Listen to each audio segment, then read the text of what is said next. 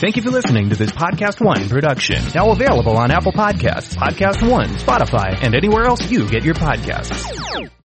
Good morning, good afternoon, and good night, and welcome to T-Pain's Nappy Boy Radio Podcast. The most fun you'll ever listen to while you're folding your clothes. Now let's get this straight. This is not your average podcast. T-Pain's Nappy Boy Radio is super fun, super crazy. It's pretty much an in-your-face conversation. That's the good thing about us. We don't do interviews. We do conversations. All of my guests, all of my co-hosts, we chill. We drink, we play games, we have the song of the week, we have the creative curse word of the week, as long as you're having fun as our guest. Speaking of guests, each week I'm gonna go through my whole contact list and dive head first into the world of music, gaming, exotic cars, tech, strippers probably, doctors probably, probably strippers that are only stripping so they can pay for tuition to become a doctor. You never know. My wife is a certified bartender. She'll make you a drink while you're here. We'll get you drunk and make you play VR after. It's a lot going on. But that's what it's all about over here at T-Pain's Nappy Boy Radio Podcast. See you soon, baby!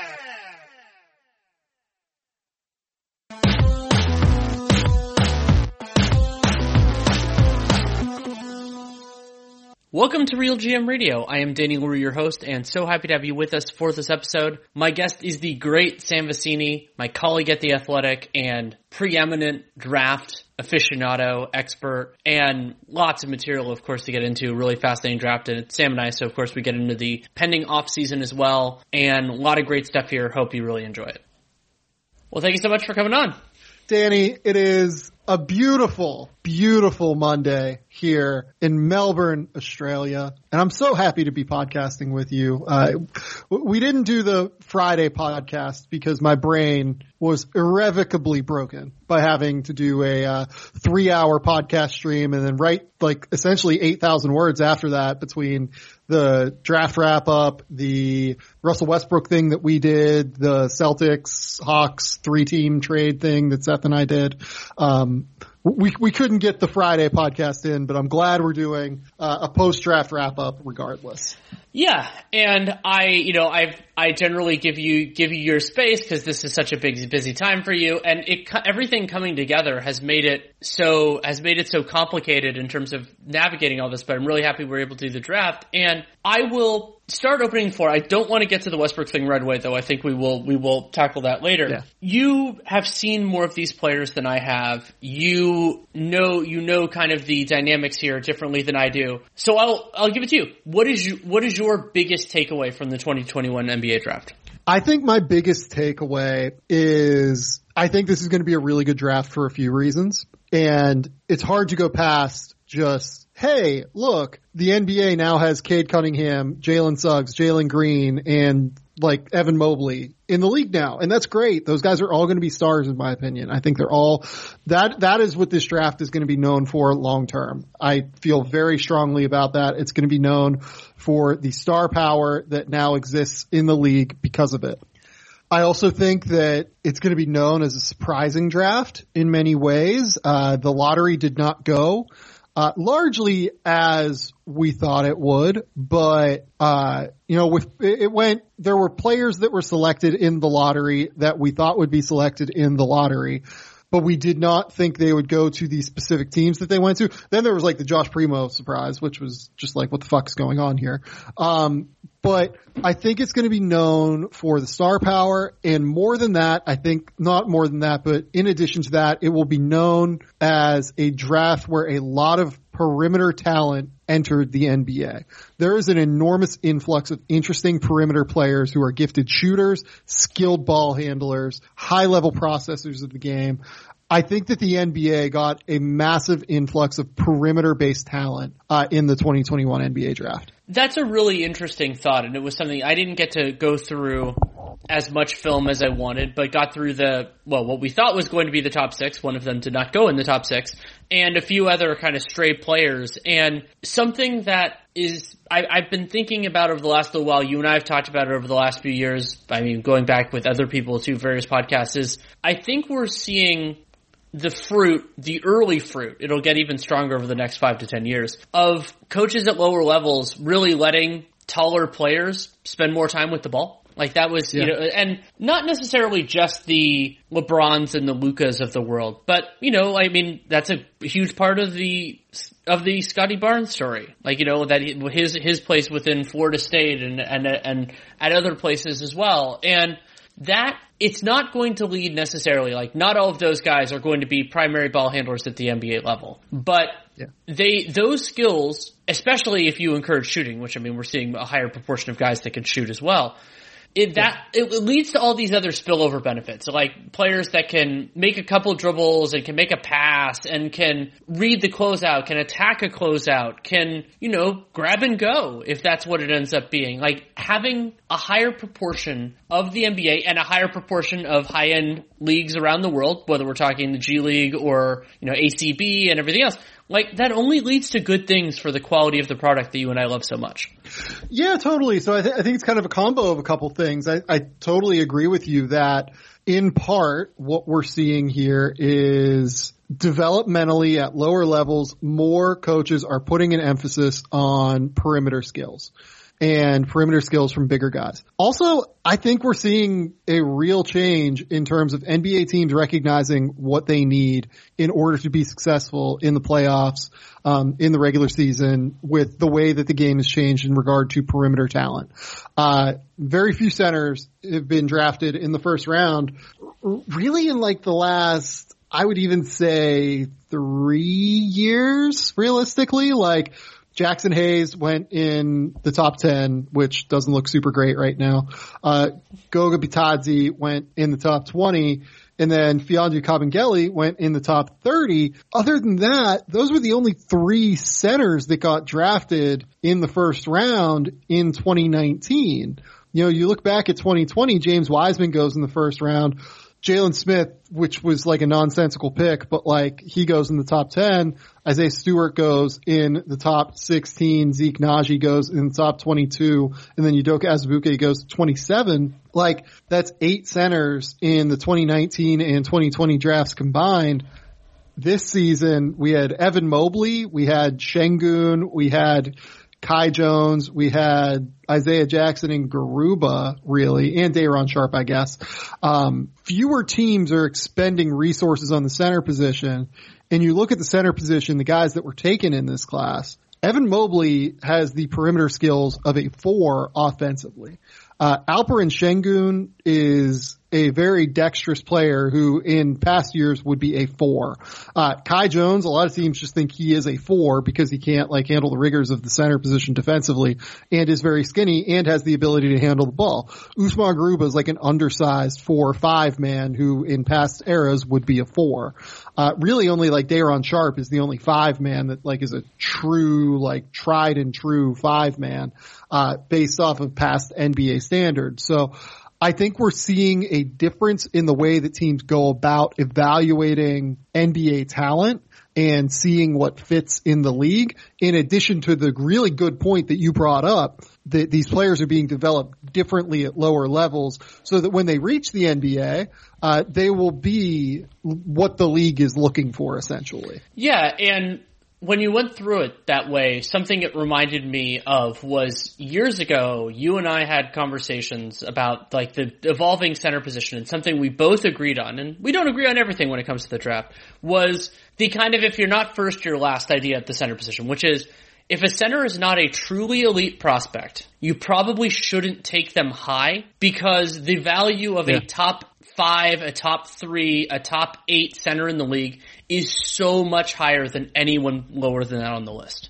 And I think we're finally seeing some of that come to fruition. And I mean, Sengun can play a little bit of the four from what I've heard. I haven't gotten to see him yet and Kai, Kai Jones can do that. And so it'll be really interesting to see that move forward because really to me, that is the, that is the line because it's, going back to the old, like in the the legends of the Celtics practice, that the smalls always beat the bigs, and and and all of that is that yes, truly special players. Nikola Jokic was the deserving regular season MVP.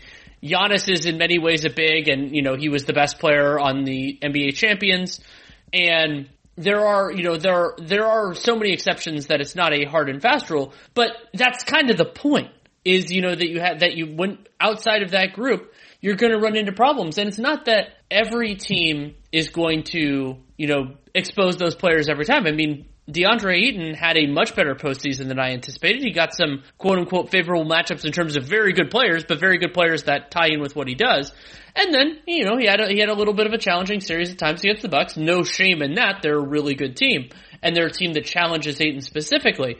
But that kind of gets the idea. Like Ayton is on the higher end, if not like the highest end of the players who are kind of like touching that line of whether they're, you know, in all the time. And it's interesting to see like how you know general managers could be seeing it the same way potential yeah i think that's right like i think that if you're going to be drafted as a center in the nba you need to be a potential star level center if you're going in the top 10 just straight up like otherwise it's really hard to retain value like I keep bringing up this point. Clint Capela this year was what, like a top, let's say eight to ten center in the NBA. Yeah, right? I, I, think like I had that. him second in my defensive player of the year. Right. So let, us say even top like seven to ten, top like seven to nine, something like that, center in the NBA. That guy last year, he's on a completely reasonable contract. He is not overpaid at all. That guy last year got traded for like the 16th overall pick. Yeah.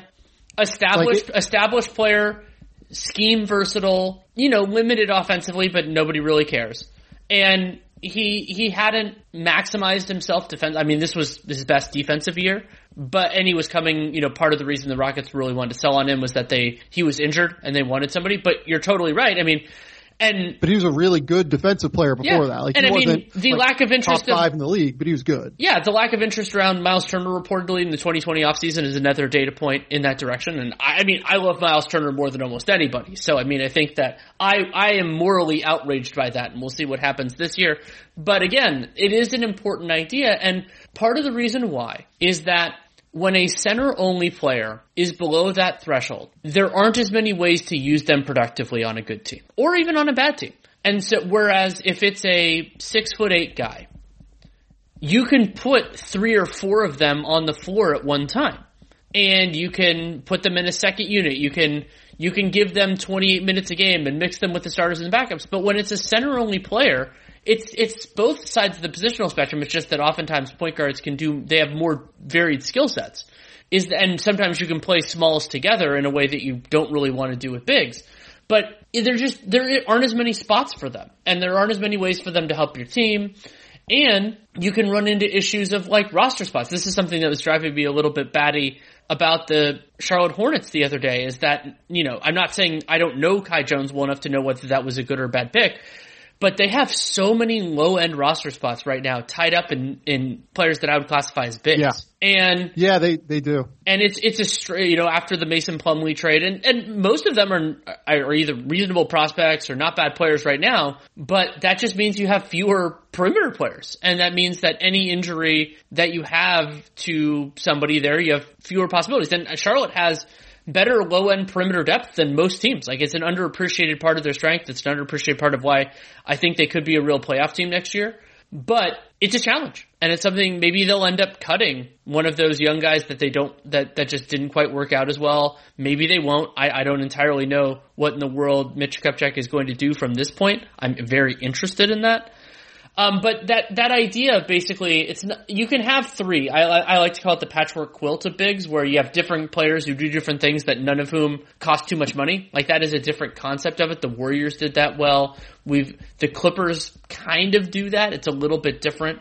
Um, and the Nets are in many ways the most ridiculous, but they also are paying DeAndre Jordan eleven million dollars. Um, but so I think that the game is kind well, of evolving well, the, the, Hornets are interesting because like we, we can bring them up as like a really good point now.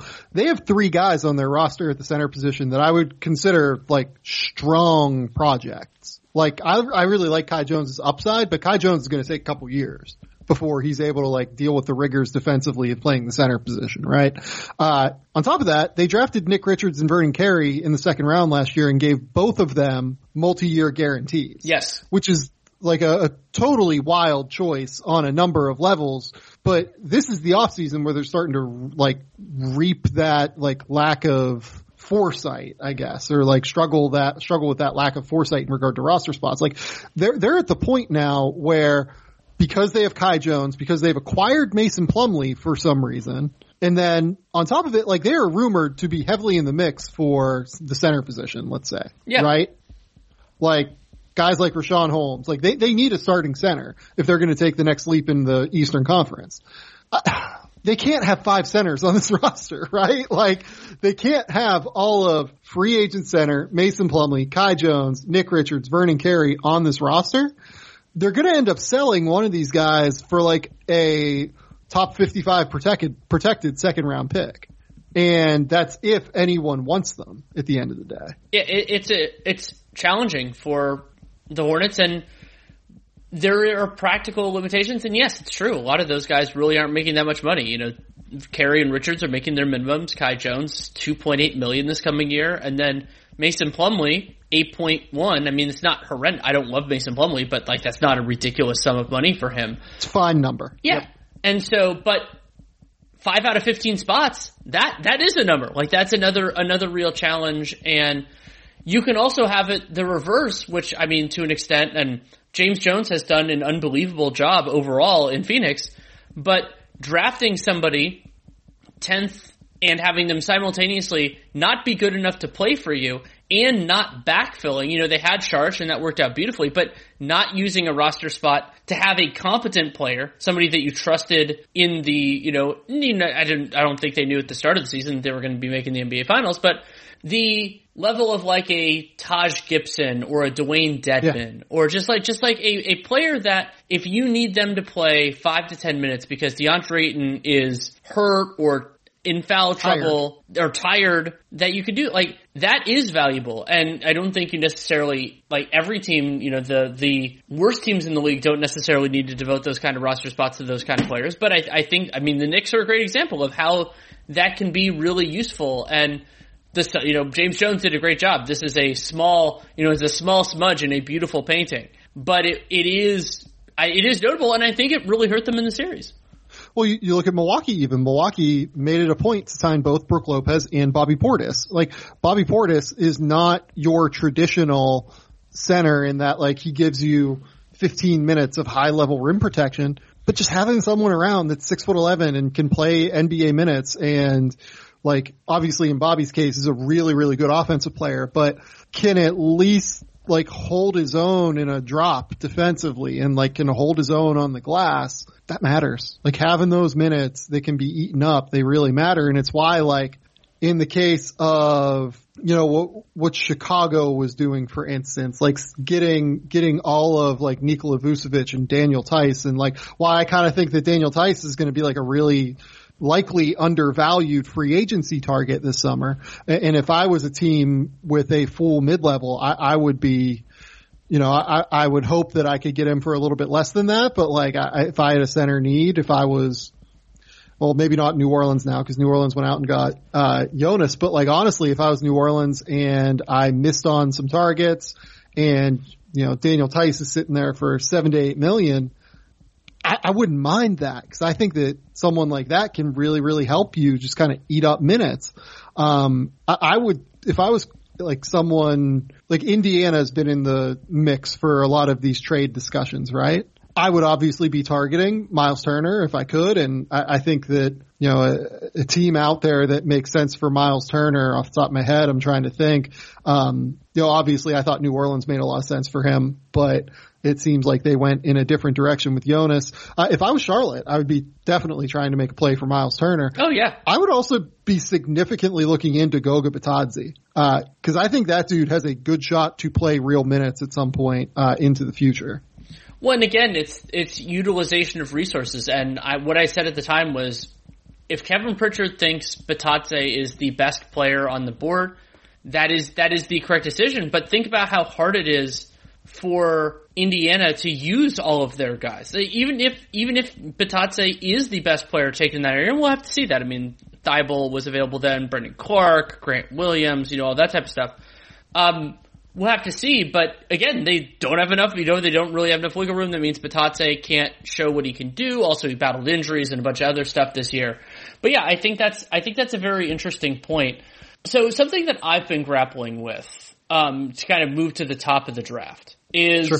For Detroit with Cade Cunningham. Cade Cunningham was my number one, tier one by himself. You know, think he's a think he's a special player. Not the top top tier like Anthony Davis, where it's like there's no chance he's missing, but it's like the the tier right below that where it's like damn good. You know, and that there aren't you know that's better than a lot of first round picks for number one overall pick. Sorry, and but what I'm wondering is, as you see things for the Pistons, and Cunningham played in a variety of different circumstances from his loaded high school team, some AAU stuff, and then of course at Oklahoma State.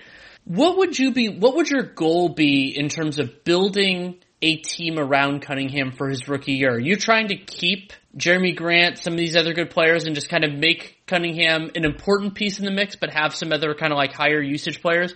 Or do you think it's like give him the keys, put some spacing around, and see where it goes?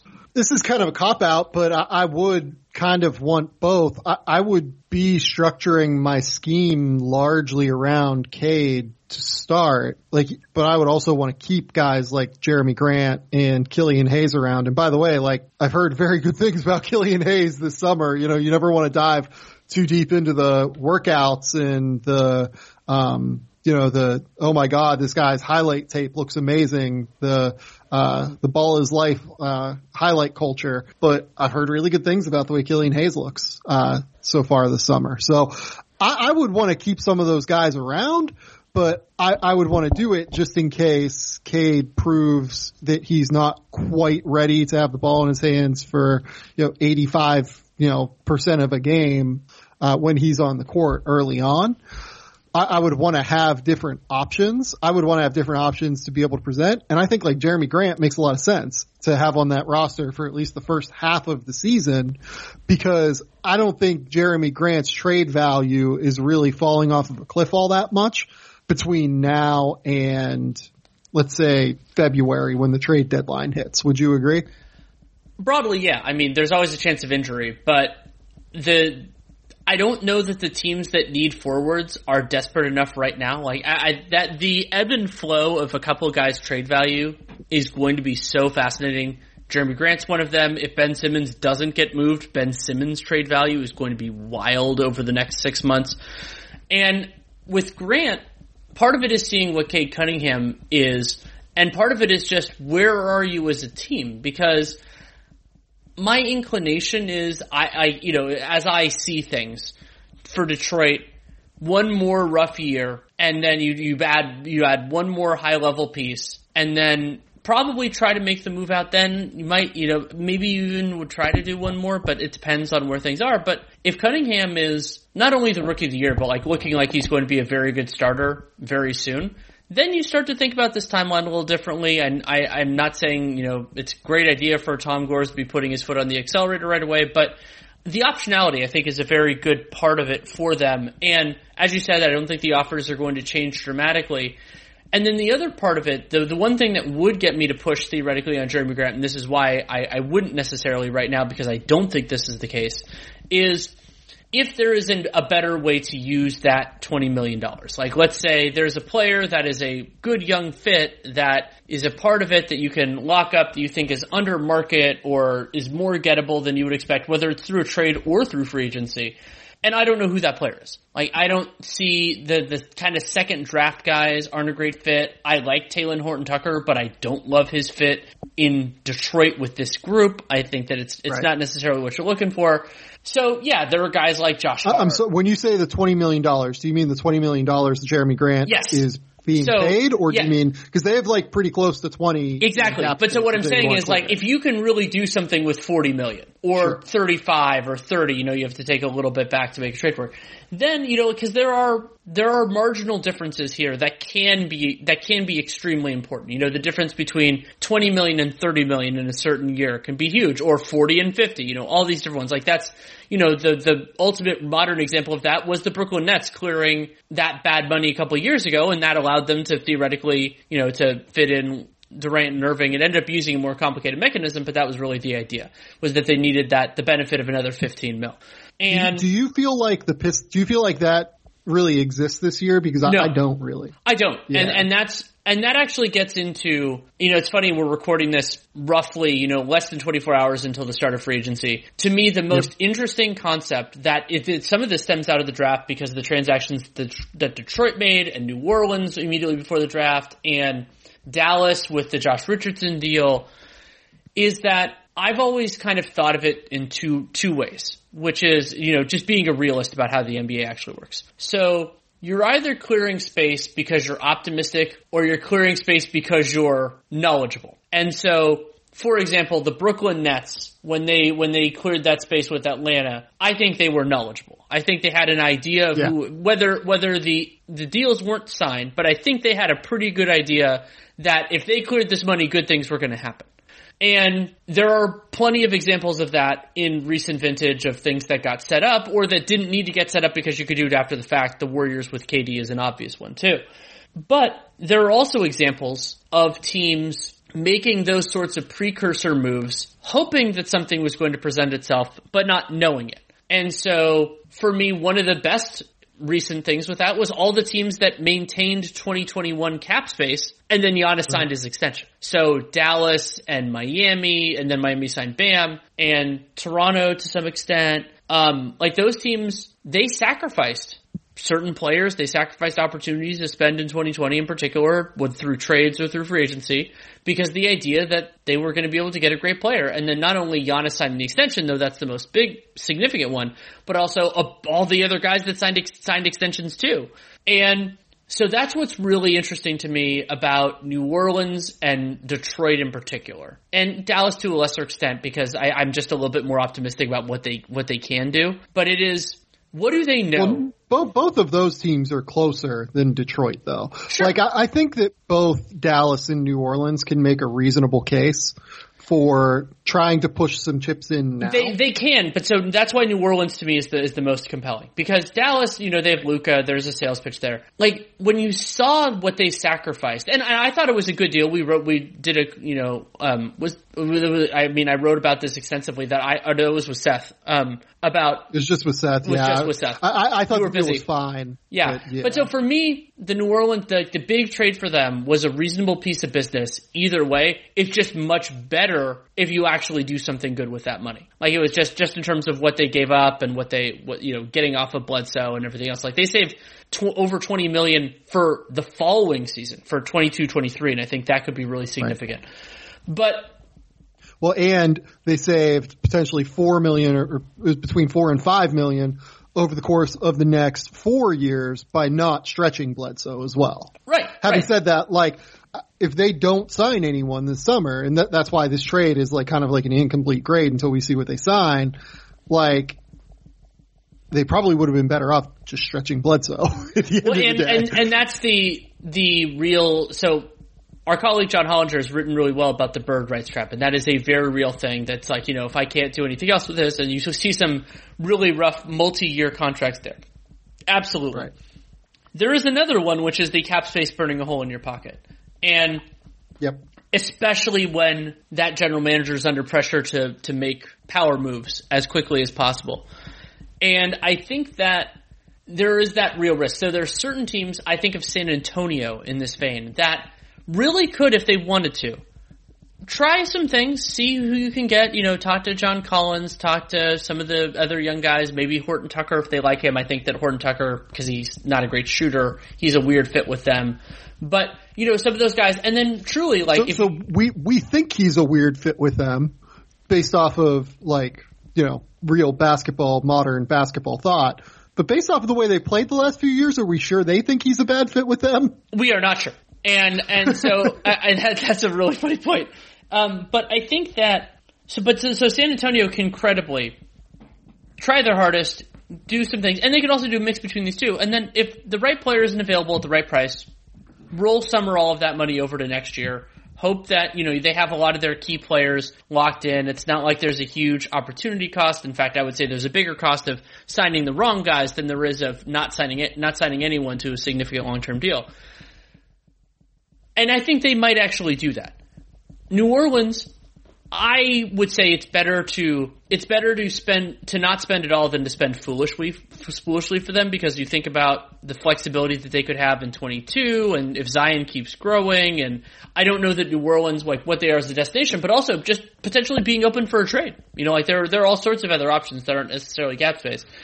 Well, well, the team that does that really well in regard to like knowing how to use their cap space via trade is Memphis. Yes. Right.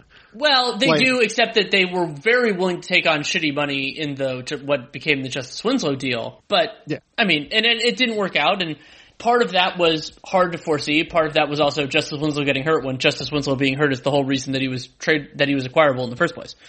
Totally. But yeah. the they took a risk and it didn't yeah. pan out. And and right? it and it yeah. did it did pan out for them kind of on both sides of it with Iguodala. I mean, yes, it's true that the Iguodala sending him out trade didn't work as well for them, but the whole point of it was we got this player with an asset and then we got off of yep. them also for an asset. And, and so I think that it's it's interesting to see how some of these teams handle it. And then the other one, they didn't make as many aggressive moves other than moving off of some draft picks, but it's the question of what do they think they're going to be able to do? What can they do? And what are they actually going to end up doing? Because like some of these teams seem very optimistic and the reason why that's so daunting for me, like as a, as somebody who wants every team to be well run and wants every team to be successful, even though teams being poorly run and unsuccessful can having a small number of them can be good for my work. But there aren't that many players. Like that's the the yep. we, we, talked a yes. lot at various moments in yes. time about there not being that many cap space teams and there not being that much money out there. And I mean, I've written about that at length at the Athletic. What happened when all those good players signed extensions wasn't just that. It wasn't the thinning of the demand. It was the thinning of the supply that was the huge problem. And so there are really only, I would say it's like five to six players in this class that if we're thinking about the next couple years, like there are guys that I like more on a long-term basis. John Collins being among them. Duncan Robinson is in a different place because he's already 27. But the players who's like, okay, this is like, you add this player, that's a big cog. And they're big cog for, you know, and so obviously Kawhi, though he's hurt, and CP. But like, once you get past Lowry, Conley, and I'm more optimistic on Spencer Dinwiddie than almost anybody, those kinds of players aren't really available. And so, also, it doesn't appear that those types of players who are under contract are available either because various teams, including the Golden State Warriors, appear to have been looking for them and nobody wants to trade them. Yeah, like what I'm what I'm trying to figure out is like how teams spend this money. So like let's just kind of run through the top free agents, right? Uh, reports today, you know, Kawhi Leonard has opted out, but is likely to sign with the Clippers, right? Sure. Uh, Chris Paul, Chris Paul is opting out. I, I, I don't know. Let's just say like I don't know what's going to happen with Chris Paul. Oh, let's say I'll say more likely than not he's with the Suns, but it's not hundred percent. It's just significantly over fifty percent. Sure. Mike Conley, it seems likely is going to resign in Utah, mm-hmm. right? Like they're clearing space to do. Yeah, and and, uh, if, and, Collins, and if he leaves, it's going to be for some like it's going to be for something ridiculous. John Collins, um, you know, w- would take nine figures to pry him out of Atlanta, and I think Atlanta still might match. I, I think it's highly likely he stays there. Jarrett Allen, Cleveland has seemed to make it pretty clear that they're going to re-sign him. Okay, sure. DeMar DeRozan, I think is available. So like that's one. Kyle Lowry is available. That's two. Lonzo Ball seems available. That's three. Then we get into like Tim Hardaway, Dinwiddie. Norman Powell, Dinwiddie, uh, you know, Duncan Robinson, Derrick Rose, Dennis Schroeder, Richaun Holmes, um, like Lauri Markkanen. Uh, it seems like Will Barton might resign with Denver. Yeah. Uh, Evan Fournier, but like th- these are these guys are like solid starters, and I don't mean to discredit them by any stretch of the imagination, but I mean these are all solid starters that like you want for fourteen million dollars a year, not twenty million dollars a year. Well, and it's not, uh, like it's not only like, it's not only that, but it's where do they fit in? Like, I mean, a, a right. lot of those players, I, I really like Evan Fournier, and I think he can make a team better. But if he is the best player that the Knicks get with their fifty million in cap space, they're probably not the most. You know, it's it's not going to make as much right. of a difference. It'll make a difference, but it's not going to make as much. And so that's the right, part like of it. You brought up you brought up Detroit earlier. Like the thing that worries me most about Detroit is them signing Dennis Schroeder to like a four year, seventy million dollar contract. Right. Because they're trying to like get an athletic guard that they think can play with both Killian Hayes and Cade Cunningham. Like that would terrify me if I was a Detroit fan. And so some of these teams that have that have cleared space aren't going to get their top targets. Like that is inevitable. And what made it so interesting to me is like there was there was immediate buzz when it happened, and justifiably so. That when New Orleans scores a space, like oh, there you know there have been murmurs that they were interested in Kyle Lowry before, and that's true.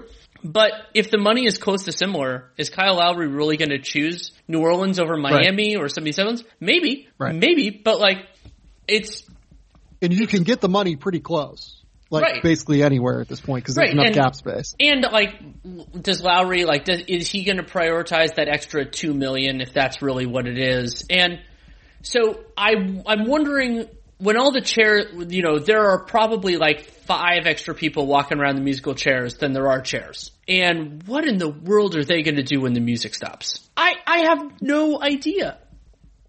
I'm not real sure either, to be honest. And like I'm, if you're, I'm guessing it will work out for some of them. And there are other good players. There are players that you and I both like. And if you can get them, you know, like Daniel Theis, for example, like one of those teams with cap space could do a lot worse than Daniel Theis with like nine to ten million of their money on a short term deal. Like, yep. yeah, by all means. Like, like another guy's like Kelly Olynyk. Like Kelly sure. Olynyk had a great close to last season with Houston.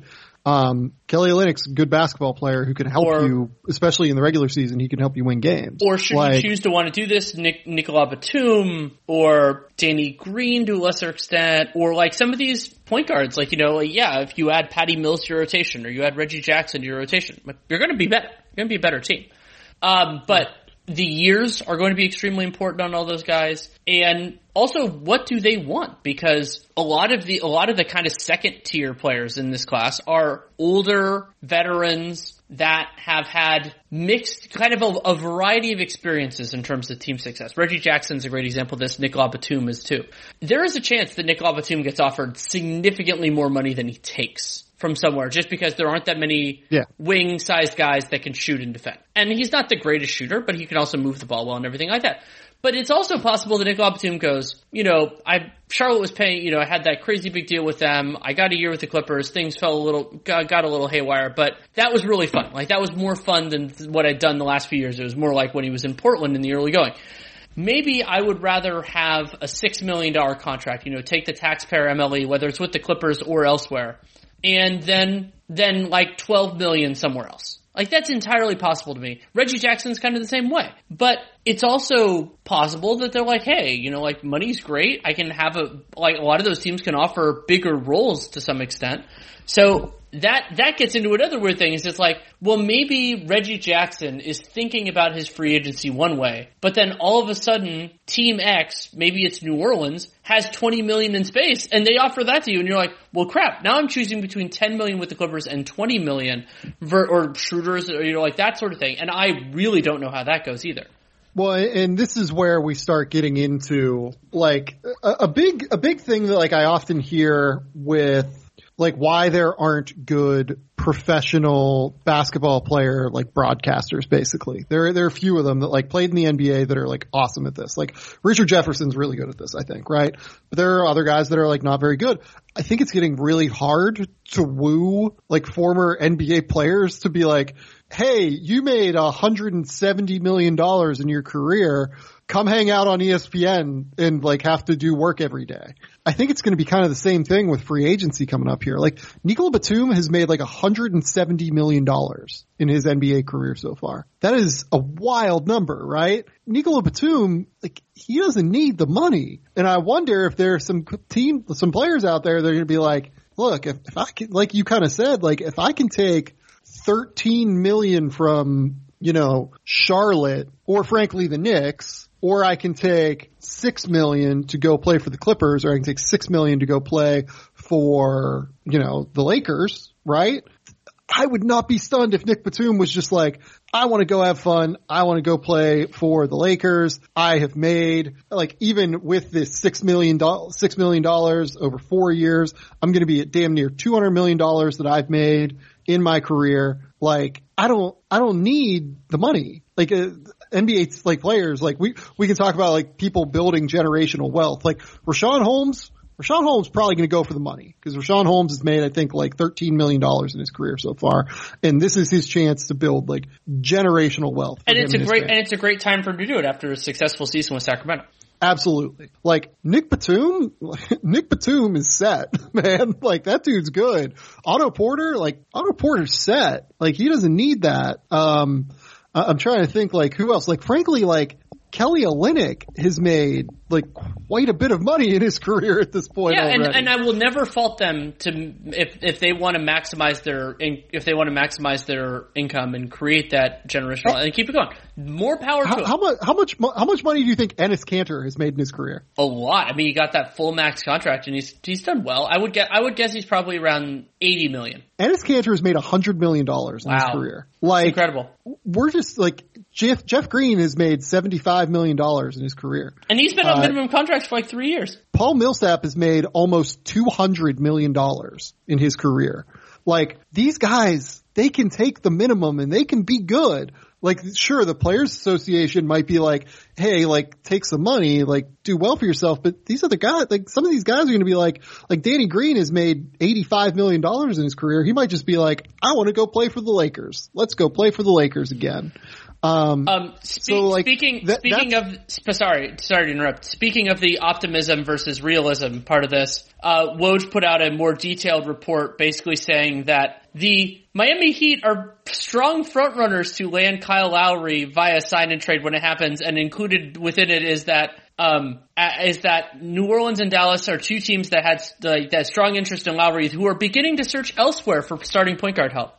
Yeah. Kind of, kind of seems like we might be knowing where that's going. Yeah, like it, it I mean, look, Kyle Lowry is. It, it- I mean, like put it this way.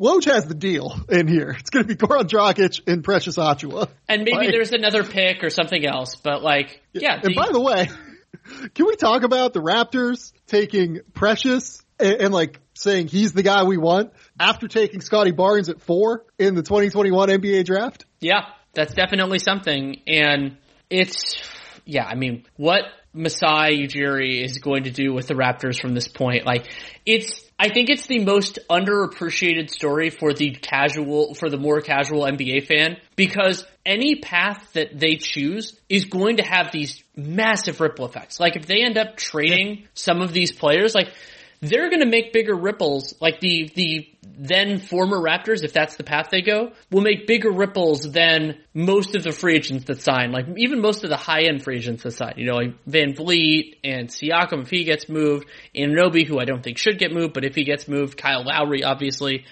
Um, though that's a little bit com- more complicated because it does and does not involve the Raptors depending on what he wants to do. So like all of that is wild. Um, and also like yeah, they could get Goran Dragic. They could also be flipping Dragic as well. Like that could be something that happens here. Maybe Dragic goes to the Raps in that, but then goes to the Mavericks once they strike out another point guard. There's like that's part of the beauty of the moratorium.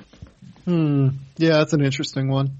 That's Um, a really interesting one. but so- could be that. Another place I want to go with you during the course of this is Houston. And But I mean, uh, I'm sorry, I, I just want to close the loop real quick. Like, I, I just bring up that all of these players might end up taking like lesser deals to go play for contenders. Just in regard to your point that there really might be a lot of money left over. Yes. Like, like Mitchell Robinson, they, they hit the team option button on Mitchell Robinson. That was a guy that probably would have made like $15 million on the market and taken up a bunch of cap space. He's now making two this year. Yeah. So like, that's another guy that, you know, not, not going to be eating up a lot of space. Like, no, we're going they, to they some could they could theoretically do a renegotiation and extension with him. Like that maybe there's True. some sort of understanding of you know if we don't do other things we could do that. But it's yeah, it's really interesting. So so where I wanted to go was was Houston, and a part of that is Jalen Green. I, I love the film on him. Very excited about what Jalen Green can be. Not you know like a surefire superstar, but has the building blocks. And I am actually I'm excited about what he can be on ball. Like the passing stuff isn't all the way there, but I think it could get there. But then Rafael Stone in the front office really going after it and getting Sengun, getting Usman Garuba and his fascinating buyout, and getting Josh Christopher. And four rookie scale guys that looks like, I mean, they might not all come over because we don't know what the hell is going on with Garuba, but that is, that is one fascinating rookie class. Yeah, I, I loved what they did at the draft, if only because I love any time that a team can get three of my top 11 players in the draft, right? Like, that seems pretty good. Uh, I, I and, and do so with only one lottery pick. and to do so with only one lottery pick, although they moved two first rounders in the future, not like, you know, lowly protected or highly protected first rounders, but protected first rounders nonetheless. Um, they move these picks to get Sengun. Like, I- think that they did really well. I really like the mix of Garuba and Sengun together because, you know, Sengun, what is his concern? What, what do you do with him on defense? What is Usman Garuba's concern? Uh, what do you do with him on offense? They're going to complement each other really, really well. Garuba is one of the best teenage defenders I've ever evaluated. He is unfucking believable in terms of the way that he reads and reacts to plays on the defensive end. He's six foot eight with a seven two wingspan. So, he is On ready to that, what do you what do you think NBA. his Garuba's ideal role defensively in the NBA is? Is it is it as a like one on one defender? Is it a help defending four? Like what do you what is what do you see as his best path right now? I would like to play him at the five more because what I think he is best at right now is defending in multiple different pick and roll coverages. Mm-hmm. And if we can get him being the big defender in the screen and roll more, more often than not, you're probably winning. The problem is that if you keep Sengun on the floor with him,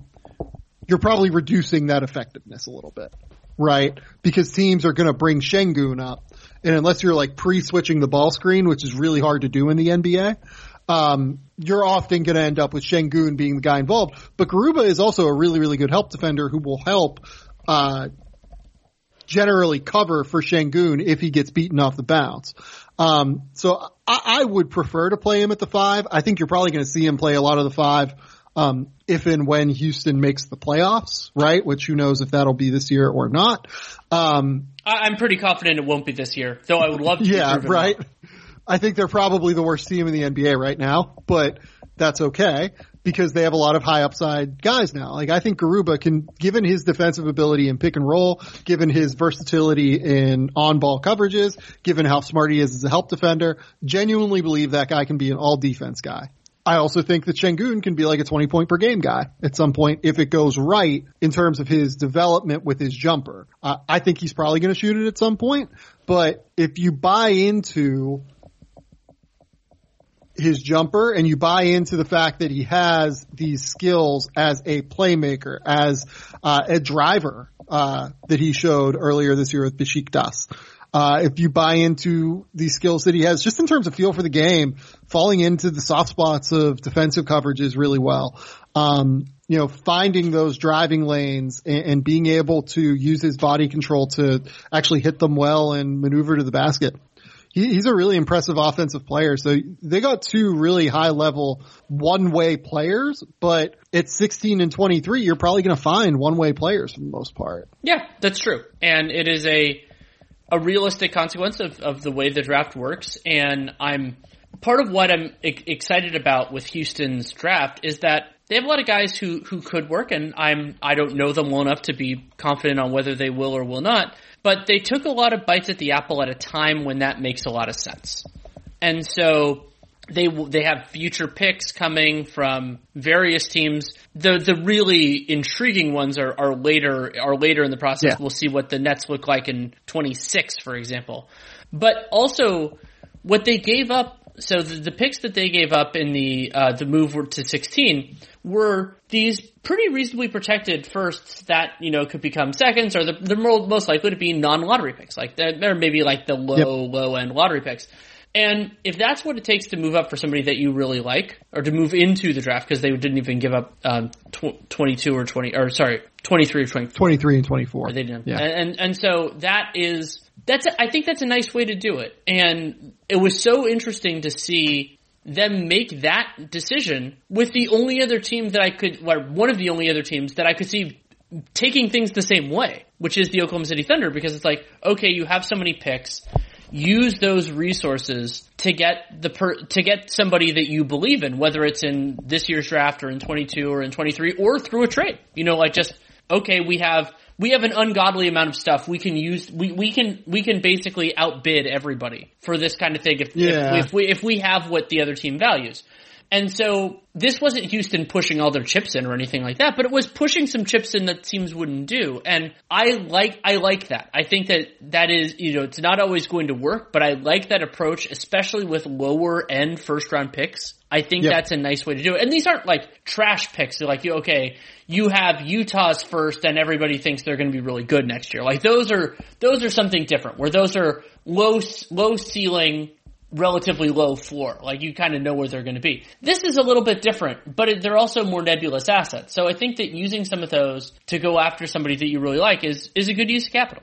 So, and on the flip side of that, can, can we go to Oklahoma City? Sure. because I, actually didn't really love what they did on draft night. Um, I think that they, I think the idea of what they did makes sense. Like they take Josh Giddey, right? Like I'm, I'm fine with them taking Josh Giddey at six at the end of the day. Like I have him a little bit lower, but Josh Giddey was their guy. Like they really wanted Giddey. Go for it, right?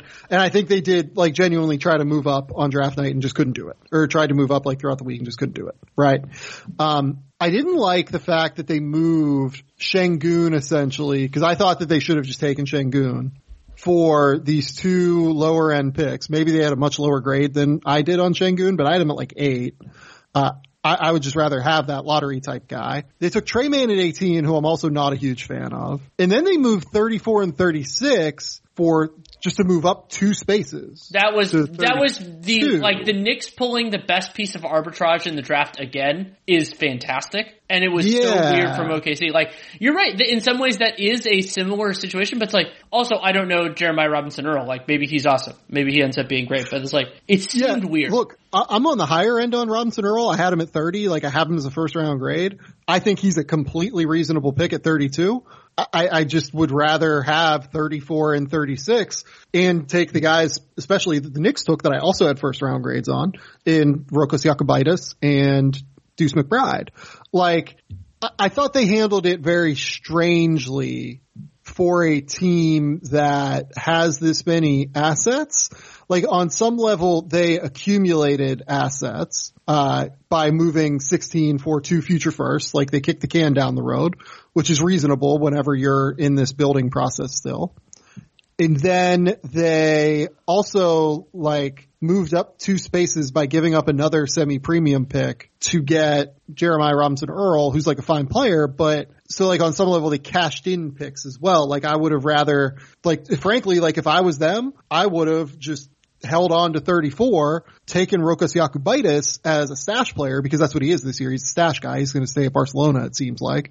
Um, and then stayed at 36 and taken X, Y, and Z. Hopefully Jeremiah Robinson Earl falls to them. Uh, maybe they knew something I didn't in terms of, you know, maybe Orlando was considering taking Jeremiah Robinson Earl. I'm a little skeptical of that at 33, or maybe they knew that the Clippers were trading in and liked Robinson Earl and instead they took Preston. I don't know.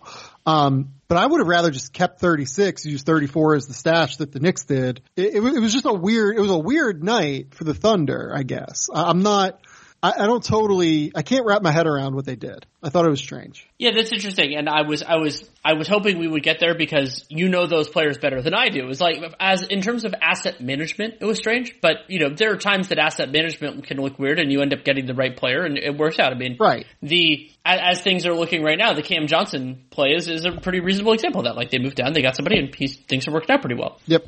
Yeah, no, I think I think it's a reasonable move. Like I understand what they did. I think I just don't agree with the strategy, maybe. And Sam Presti's smarter than I am, so like maybe we should just like default to Sam being really good at this. But um yeah, no, I, I didn't I didn't love the way they handled things, to be honest. I'll do one other quick hitter and then we can get into some some other stuff. Um, I only really did detailed scouts on six guys, and then I did light kind of things on three more. And the Warriors ended up with two of those players. I thought they did very well. As somebody who Yeah. saw more of the guys that I didn't see, do you agree?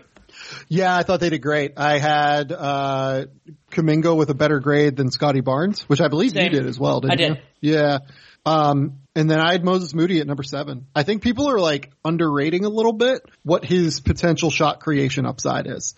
Everyone's kind of thinking of him as like, oh, he's six foot six, he's a three and D guy, he's not an explosive athlete. I don't know, man. Like he is 19 years old. He hasn't had a ton of reps as like a shot creator. I kind of think that there's some shot creation upside there given that this was really the first time in a couple years he's been asked to create a shot and he's pretty damn good at it without having a ton of experience at it at Arkansas. So I, I kind of dig what they did. I, I, think they did really well by hanging out at 14 and just taking Moses Moody, who I think like, like I, I think they had a top 10 grade on him because everything that I heard pre-draft was, um, they, I couldn't figure out where they were on Kuminga to be honest, in comparison to some of these other guys.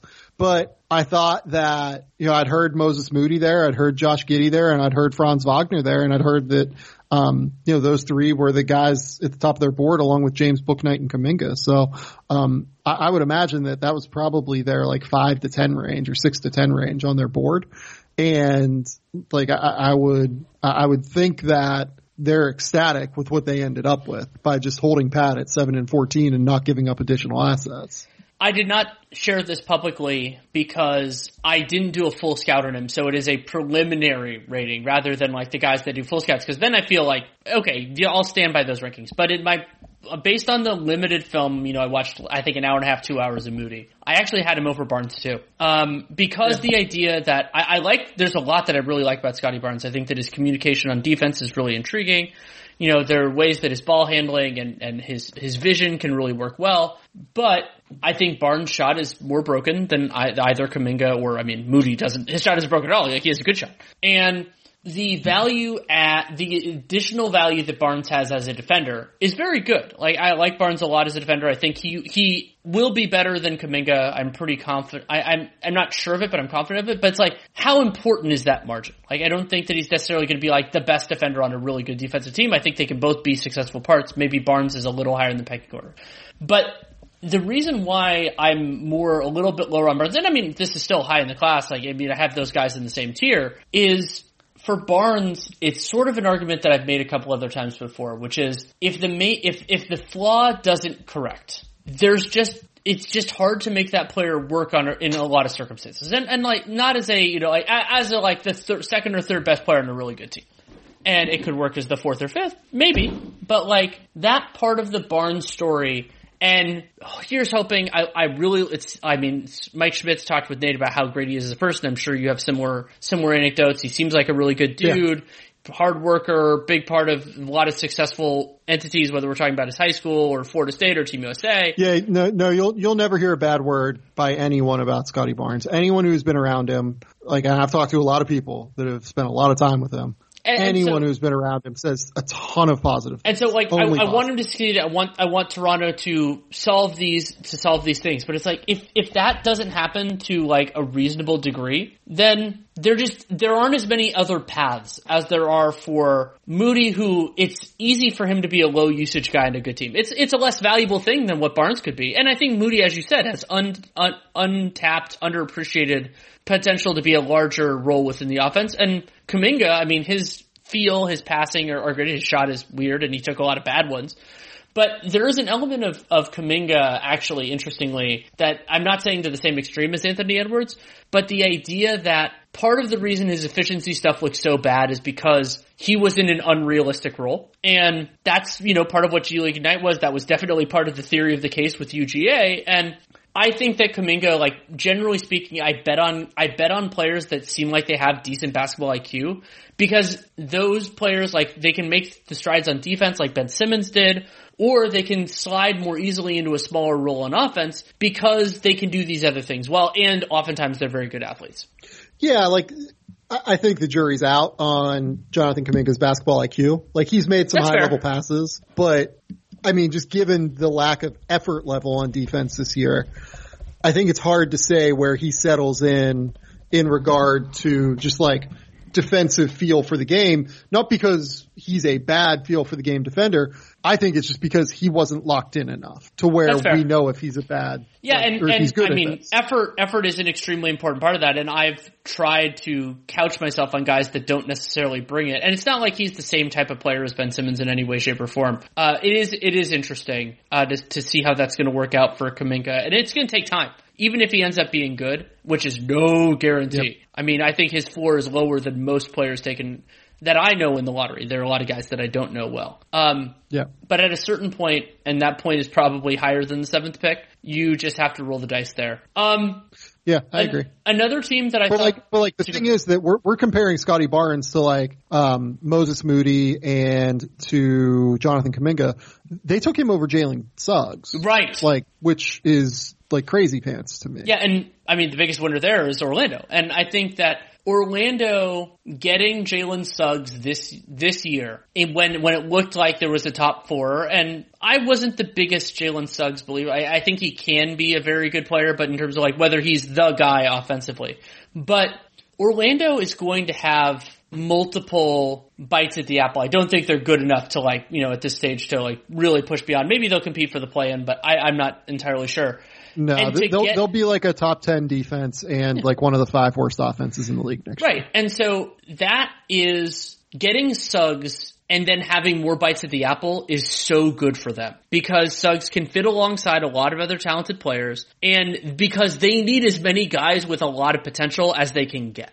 Yeah, yeah, no, like I, I love Jalen Suggs. I had him at number two. I think he's going to be a monster.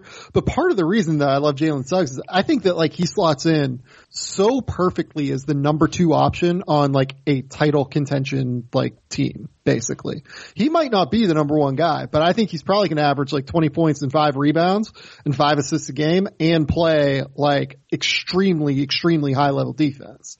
That probably isn't good enough to be a number one guy. You're right but it's probably good enough to be Jrue Holiday. And he might even have like a little bit more offensive game than Jrue Holiday did coming out of UCLA.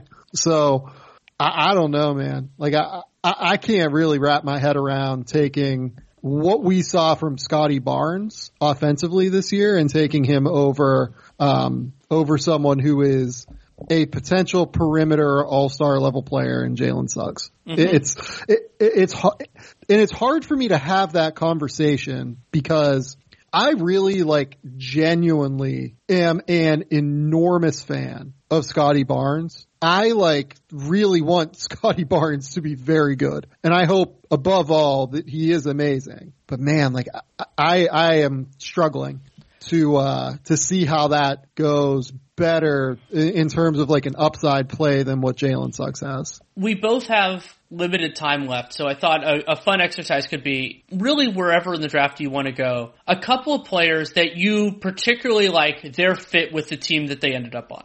Oh, that's a good one. I actually haven't answered this question yet. Yay! Um, yeah, typically I do it after the draft every year. I do like a um like a little recap and I pick my five favorite, but I haven't I haven't thought about it yet. This is a good one. Um Jalen Suggs probably would be number one for me just because you look at what they have in their backcourt right now. I think he can play with all three of the guys that they have right now. Like he is a perfect connected tissue piece in addition to being the guy, like he is the star there now.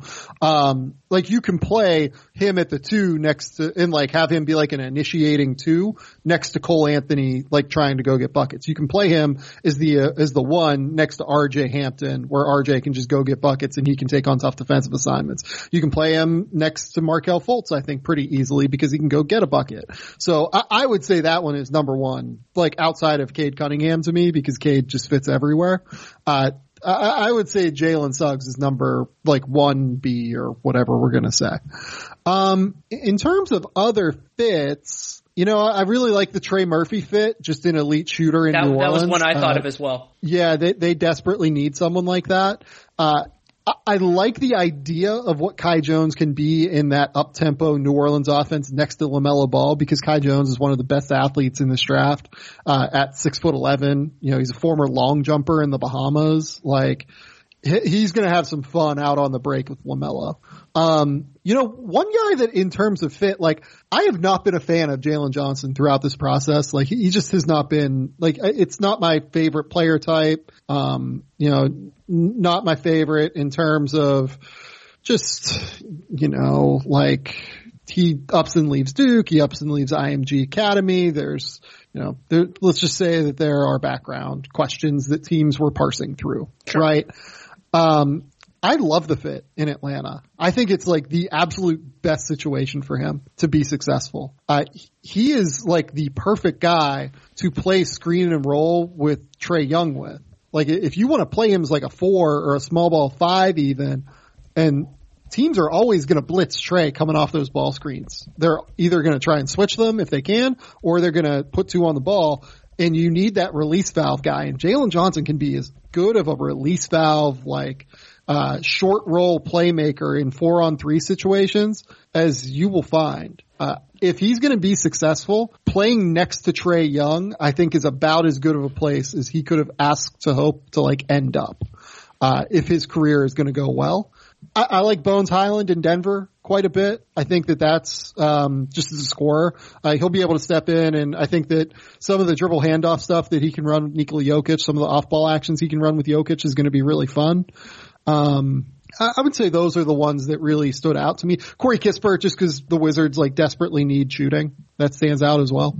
Yeah, I'm happy you brought up Bones. I've only watched a little bit on him. I know Seth loves him, and a lot of a lot of other people do. But in a place where the the Nuggets have so much offensive talent that they can kind of take all comers. Like it's it, playing with Jokic yeah. is such an interesting experience because they can do that. And I, you know, I would, that was part of why I was so excited about RJ Hampton there. And then RJ Hampton is now a magician. And so that is a, uh, you know, that another like player that's really interesting in their rotation. Um, but I, I think that Bones, you know, like the ability to kind of let him be what he'll be, and that if he's good enough, especially in some ways with Jamal Murray being out for a, a, sadly an extended portion of this season, if yeah. he's good, then there's space for him. If there, if he's not, then that's fine. Then he'll get time playing in the G League and everything else, and you know, being getting mentoring wherever they want to put him. And so that's that's interesting. I yeah, I'm. I, it's going to be fun. Like I mean, I'm going to have a much clearer idea of these guys in about two weeks. Um, but it's a. It seems like a really interesting class. Yeah, it is. Um, again, like we, we mentioned it at the top, or I did, like the perimeter talent in this class is awesome. Uh, all of, you know, just kind of running down the draft order, even outside of the lottery, like there are a lot of lottery perimeter players, but Tre Mann, Josh Christopher, Bones Hyland, Cam Thomas, Jaden Springer, Keon Johnson, um, Jason Preston, Rokas Jokubaitis, Miles McBride, Ayo Dosunmu, Jared Butler. Like, I mean, that's like 11 dudes that if things break right, they can be like really good rotation players, mm-hmm. if not better in some cases.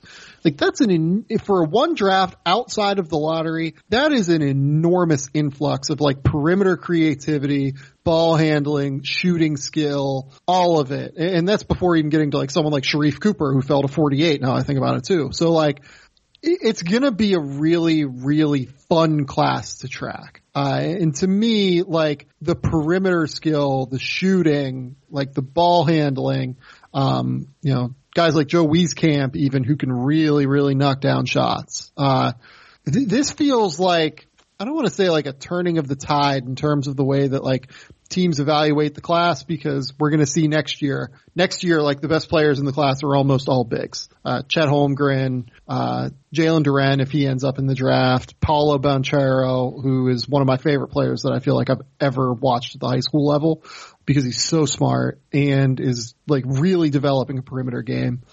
Like these guys, they're all perimeter bigs in different ways, but they're all bigs. This class is so great because it just puts such an influx of fun perimeter talent into the league. And I think that we're going to look back on this draft particularly and outside of the star power, which is going to be real, we're going to look back and be like, th- this was a really, really, uh, really strong draft to create a lot of fun moments for NBA teams. Yeah, I'm super excited about it and thank you so much for taking the time. Of course, Danny. Anytime. Thanks again to Sam Vecenie for taking the time to come on. You can of course read his excellent work at The Athletic. You can listen to the Game Theory podcast that he does, and you can follow him if you don't already on Twitter at Sam underscore Vecenie. That's V-E-C-E-N-I-E Love having him on and was genuinely surprised that he had the wiggle room to do this. Um, it's been such a, such a hectic, I mean, he's done amazing work. If you've subscribed to the athletic, the draft guide and everything else, really impressive. And to, you know, I always try to give him a little bit of a buffer and kind of see and reached out today. And so we're able to get it done, which is extremely exciting. And it also allows me to a certain extent close the door on the draft, open the door for free agency which presumably will be what next week's RealGM Radio is about. If you want to support the show, there are a lot of different ways that you can do it. You can subscribe, download every episode that is extremely helpful with RealGM Radio in particular because the show's never going to come out a particular day of the week. It's just going to be when I'm available, my guest's available. This is a great example of how that can work. And whatever podcast player you use, you can do that. Spotify, Apple Podcasts, really wherever. And in that same player, you can leave a rating and a review that helps other people find the show as well. And you can also spread the word, word of mouth, like a specific episode, every, you know, what it, what the show is in general. Really do appreciate that. You can also check out my other work a couple of fun collaborative pieces at the Athletic, including some with with Sam and, and with Seth Partnow. We talked about the gargantuan Russell Westbrook trade, and I'm sure we have more in the offing. We've already started talking about what we want to do, depending on where things go over the next few days. Then, of course, all my work with Nate Duncan, Dunc'd On Dunc'd On Prime, still going strong, and we'll be moving through the off season. So many fun things to discuss, and at some point we'll do off season grades and everything else. So definitely check that out. If you have any feedback on the show, good, bad, or indifferent, Danny Leroux, NBA at gmail.com is the way to get it to me. If you take the time to write it, I will take the time to read it. That is my promise. I will try to respond, but I'm admittedly much worse at that. But I will read it. That's, that's what it's about for me, making sure that you're not wasting your time. And I think that's about enough for now. So thank you so much for listening. Take care and make it a great day. Thank you.